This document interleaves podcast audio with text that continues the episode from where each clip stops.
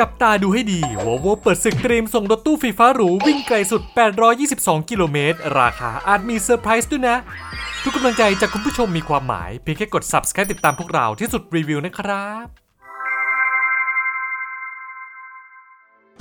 ปฏิเสธไม่ได้เลยจริงๆว่าตลาดรถแวนหรือรถตู้ MPV ไฟฟ้าในจีนกำลังลุกเป็นไฟเพราะทางค่ายเล็กค่ายน้อยก็เล่นลุกฮือเปิดตัวรถแวนไฟฟ้าสามัญประจำบ้านออกมาฟาดฟันกับเจ้าพ่อในวงการอย่าง Toyota Alphard แบบไม่มีใครยอมใครแถมงานนี้ค่ายยุโรปจากแดนไกลอย่าง Volvo ก็ขอแอบแซบด้วยการกระซิบแผนลับที่เตรียมงัดข้อกับคู่แข่งแบบจัดหนักจัดเต็มบอกเลยงานนี้เด็ดจริงห้ามกระพริบตานะครับเป็นที่ชัดเจนแล้วว่า Volvo จะใส่เกียร์เดินหน้าขายรถไฟฟ้า 100% อย่างน้อยครึ่งหนึ่งของไลน์อัพทั้งหมดภายในปี 2025 แต่ Volvo ประเทศไทยกลับจึ้งกว่าด้วยการประกาศว่าจะขายรถไฟฟ้าล้วนอย่างเดียวแบบไม่มีรถน้ำมันผสมภายในปี 2025 เร็วกว่าที่บริษัทแม่บอกไว้อีกนะเนี่ยนอกจากนี้ทางบริษัท Volvo Cars Greater China Sales ในจีนได้จัดการประชุมภายในเครือ Volvo เพื่อรายงานผลประกอบการในปี 2022 รวมไปถึงแผนธุรกิจในปี 2023ด้วยคุณฉินประธานกรรมการบริษัทได้เผยภาพในสไลด์พร้อมย้ำว่าปีนี้ทางค่ายจะเปิดตัวรถไฟฟ้าทั้งหมด4รุ่นและหนึ่งในนั้นจะเป็นรถตู้ MPV ซึ่งเราคาดว่าทางค่ายน่าจะเผยโฉมให้ได้เห็นกันในช่วงไตรมาสที่3และน่าจะเริ่มเปิดตัวรุ่นขายจริงในไตรมาสที่4ปี2023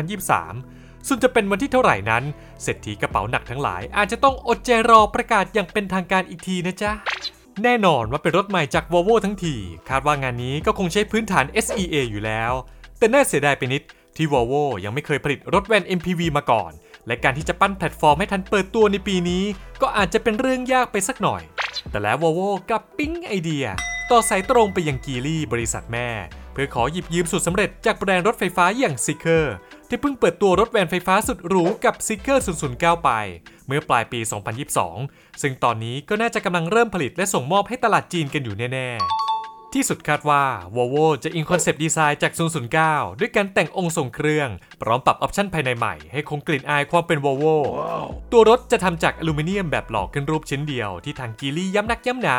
ว่าวัสดุและวิธีการผลิตแบบนี้จะทำให้ตัวรถมีความแข็งแรงทนแรงดันสูงสุดได้ถึง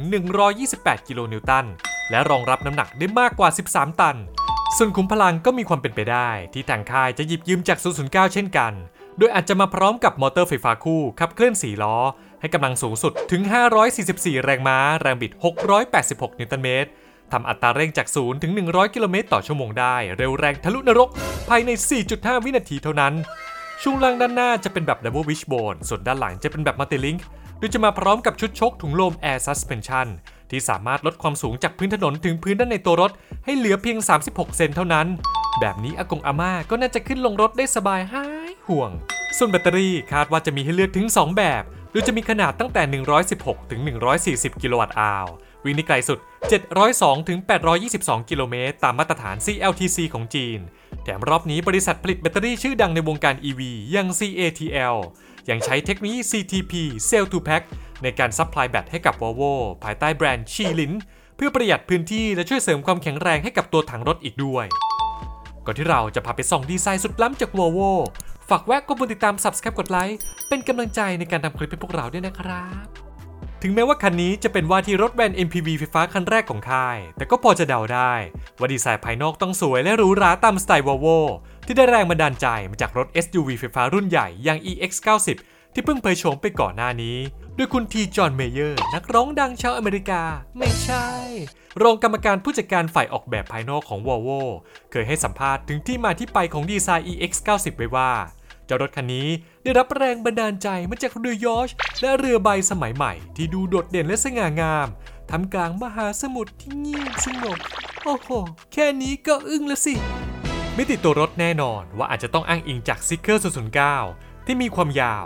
5.209 เมตรกว้าง 2.024 สูง 1.856 ระยะฐานล้อยาว 3.205 เมตรและมีน้ำหนักมากถึง 2,830 กิโลกรัมซึ่งถ้าเทียบกับอัลพาร์ดจะถือว่ามีขนาดใหญ่กว่าทุกมิติตัวรถยังยาวกว่าประมาณ26เซนเลยทีเดียวหากใครยังนึกภาพไม่ออกว่ารถ MPV คันนี้จะมีหน้าตาออกมาเป็นยังไงทางเว็บไซต์ Top Electric SUV ก็ใจดีเผยภาพเรนเดอร์ที่อิงคอนเซปต์พื้นฐานจากรถรุ่น 009 พร้อมเติมแต่งดีไซน์ให้มีทิศทางเดียวกับ EX90 แบบเนียนสุดๆคุณผู้ชมว่าสวยโดนใจไหมมาคอมเมนต์บอกเราหน่อยนะ ส่วนดีไซน์ภายในของเจ้าคันนี้คาดว่าจะมาในแนวเดียวกันกับ EX90 เน้นความเรียบง่ายสไตล์สแกนดิเนเวียนเหมือนเดิมเพิ่มเติมคือความหรูหราของวัสดุที่เลือกใช้เพื่อต่อกรกับบรรดาคู่แข่งในตลาด MPV ไฟฟ้าไม่ว่าจะเป็นการใช้วัสดุหนังสังเคราะห์แบบซูเปอร์พรีเมียมแทนวัสดุผ้าเพื่อให้สอดคล้องกับนโยบายลดการใช้หนังแท้จากสัตว์ที่ทำลายสิ่งแวดล้อมมากกว่า wow. ที่สำคัญวัสดุแบบนี้ยังมีความทนทานแม้จะผ่านไปนานนับปีก็ยังดูดีพรีเมียมเหมือนใหม่อีกด้วยนอกจากนี้คุณทีจอห์นเมเยอร์ยังอธิบายถึงดีไซน์ภายในของ EX90 ไว้ว่าทั้งทีมออกแบบพิถีพิถันในการดีไซน์ไฟส่องสว่างภายในห้องโดยสารเป็นอย่างมากเพื่อสร้างบรรยากาศให้ดูอบอุ่นในขณะที่ภายนอกจะรับรู้ได้ถึงความสบายถ้าเทียบไม่เห็นภาพก็คงจะเหมือนกับชาวสแกนดิเนเวียที่อาจจะดูสุขุมและมั่นใจจนอาจจะดูเย็นชาและเข้าถึงยากในตอนแรกแต่พอได้ทำความรู้จักกันจริงๆกลับสัมผัสได้ถึงความอบอุ่นอย่างไม่น่าเชื่อซึ่งความรู้สึกแบบนี้แหละที่พวกเขาอยากจะถ่ายทอดผ่านตัวรถของ Volvo ในยุคใหม่ต่อจากนี้ส่วนฟังก์ชันภายในต่างๆคาดว่าทางค่ายน่าจะใช้จอกลาง Infotainment ขนาดใหญ่สะใจถึง 15.6 นิ้วจาก Zeekr 009พร้อมระบบซอฟต์แวร์ Google Built-in เหมือน EX90 ที่สามารถใช้ฟีเจอร์ Google ได้ครบครันไม่ว่าจะเป็น Google Assistant Google HD Maps และ Google Play เอาไว้โหลดแอปกันฟินๆแน่นอนว่าเป็นถึง Volvo ทั้งทียังไงระบบความปลอดภัยก็ต้องจัดเต็มแบบไม่มีกั๊กอย่างรุ่น EX90 ทางค่ายก็อัดออปชันมาให้แบบจุกๆใช้เทคโนโลยีใหม่สุดล้ำอย่างไรด้าควบคู่กับระบบเซ็นเซอร์อัลตราโซนิก16ตัวกล้อง8ตัวและเรดาร์อีก5ตัวมาสร้างมุมมอง360องศาแบบเรียลไทม์เพื่อตรวจสภาพแวดล้อมถนนในระยะ120เมตรตรวจจับคนเดินถนนในระยะ250เมตรในช่วงความเร็ว120กิโลเมตรต่อชั่วโมงและดีเทควัตถุที่ไม่สะท้อนแสงได้อีกด้วยที่พีคสุดคือระบบสุดอัจฉริยะนี้ยังสามารถเช็คสภาพคนขับโดยการทำงานผ่านกล้องภายในรถ2ตัวรวมไปถึงฟีดแบ็กจากพวงมาลัยเพื่อตรวจจับการจ้องมองและพฤติกรรมในการหักเลี้ยวของคนขับว่ากำลังอยู่ในสภาวะแบบไหนถ้าหากเครียดง่วงซึมฟุ้งซ่านหรือเมาจนขาดสติระบบจะช่วยเปิดไฟฉุกเฉินและหยุดรถข้างทางให้อย่างปลอดภัยด้วยนะนอกจากนี้เมื่อวันที่4มกราคมที่ผ่านมาทางบริษัท Qualcomm Technologies ได้จับมือเซ็นสัญญาร่วมกับ Volvo เพื่อซัพพลายชิปประมวลผลต่างๆให้กับทางค่ายไม่แน่นะรถไฟฟ้าคันนี้อาจจะมาพร้อมกับชิป Snapdragon Gen ที่3ที่แว่วๆมาว่าจะทำงานเร็วกว่าเดิมถึง 2.5 เท่าผมนี่ปูเสือรอเลยครับ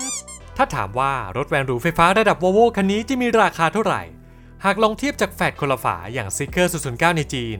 ขายอยู่ที่ราวๆ 499,000 ถึง 588,000 หยวนหรือคิดเป็นเงินไทยประมาณ 2,416,000 ถึง 2,847,000 บาทแต่ถ้าเทียบกับเอาผาดในจีนจะถูกกว่าหลายล้านเลยทีเดียวเพราะตัวรถถูกนำเข้าแบบ CBU ทั้งคันจากญี่ปุ่นทำให้โดนบวกภาษีเข้าไปอีกพอสมควรล่าสุด Volvo เอามาคอนเฟิร์มแล้วว่าจะประกอบรถคันนี้ในโรงงานที่จีนซึ่งก็ยิ่งมีความเป็นไปได้ที่ทางค่ายจะตั้งราคาให้ใกล้เคียงกับ Zeekr 009และหากทาง Volvo มีแพลนส่ง MPV คันนี้มาขายในไทยก็จะได้รับสิทธิพิเศษไม่เสียภาษีนำเข้าแต่เดี๋ยวก่อนรถแวนไฟฟ้า Volvo คันนี้น่าจะผลิตออกมาแค่รุ่น7ที่นั่งเลยทำให้ทางค่ายยังต้องเสียภาษีสรรพสามิตสูงถึง 35% และถ้าบวกกับค่าใช้จ่ายอื่นๆเช่นค่าขนส่งก็อาจจะทำให้ราคาดีขึ้นไประดับ 5-6 ล้านบาทก็เป็นได้และหาก Volvo สามารถเคาะราคาออกมาได้ตามนี้จริงก็ยังถือว่าน่าสนใจ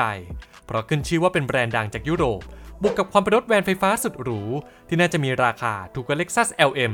รถแวนแฟตอัลพาสุดลักชัวรี่ในไทยด้วยแล้วก็ยิ่งทำให้ทางค่ายสามารถเทียบชั้นได้ไม่ยากถึงแม้อัลพาจะครองแชมป์เป็นขวัญใจรถตู้สามัญประจำบ้านให้กับใครหลายๆคนแต่งานนี้อาจต้องมีหนาวเพราะ Volvo เองก็ขอลุกขึ้นสู้ด้วยการเบนเข็มบริษัทหันมาโฟกัสรถไฟฟ้าและเตรียมส่งรถ MPV บุกตลาดหวังชิงบัลลังก์จากเจ้าพ่อในวงการพร้อมรัวหมัดฮุกด้วยออปชันและระบบความปลอดภัยสุดล้ำจนทำให้อาเซียอาซออาจต้องคิดหนักกันแน่ๆแล้วคุณล่ะครับคิดยังไงกับรถตู้หรูไฟฟ้าจาก Volvo คันนี้เตรียมเงินจองกันแล้วหรือยังมาคอมเมนต์บอกเรากันได้ใต้คลิปนี้เลยอย่าลืมกดปุ่มติดตามที่สุดได้ทุกช่องทางและพบกับช่องทางใหม่ล่าสุดกับที่สุดพอดแคสต์อัปเดตกันได้ทุกที่ทุกเวลาเพื่อให้ไม่พลาดข่าวสำคัญจากพวกเราสำหรับวันนี้ขอลาไปก่อนสวัสดีครับ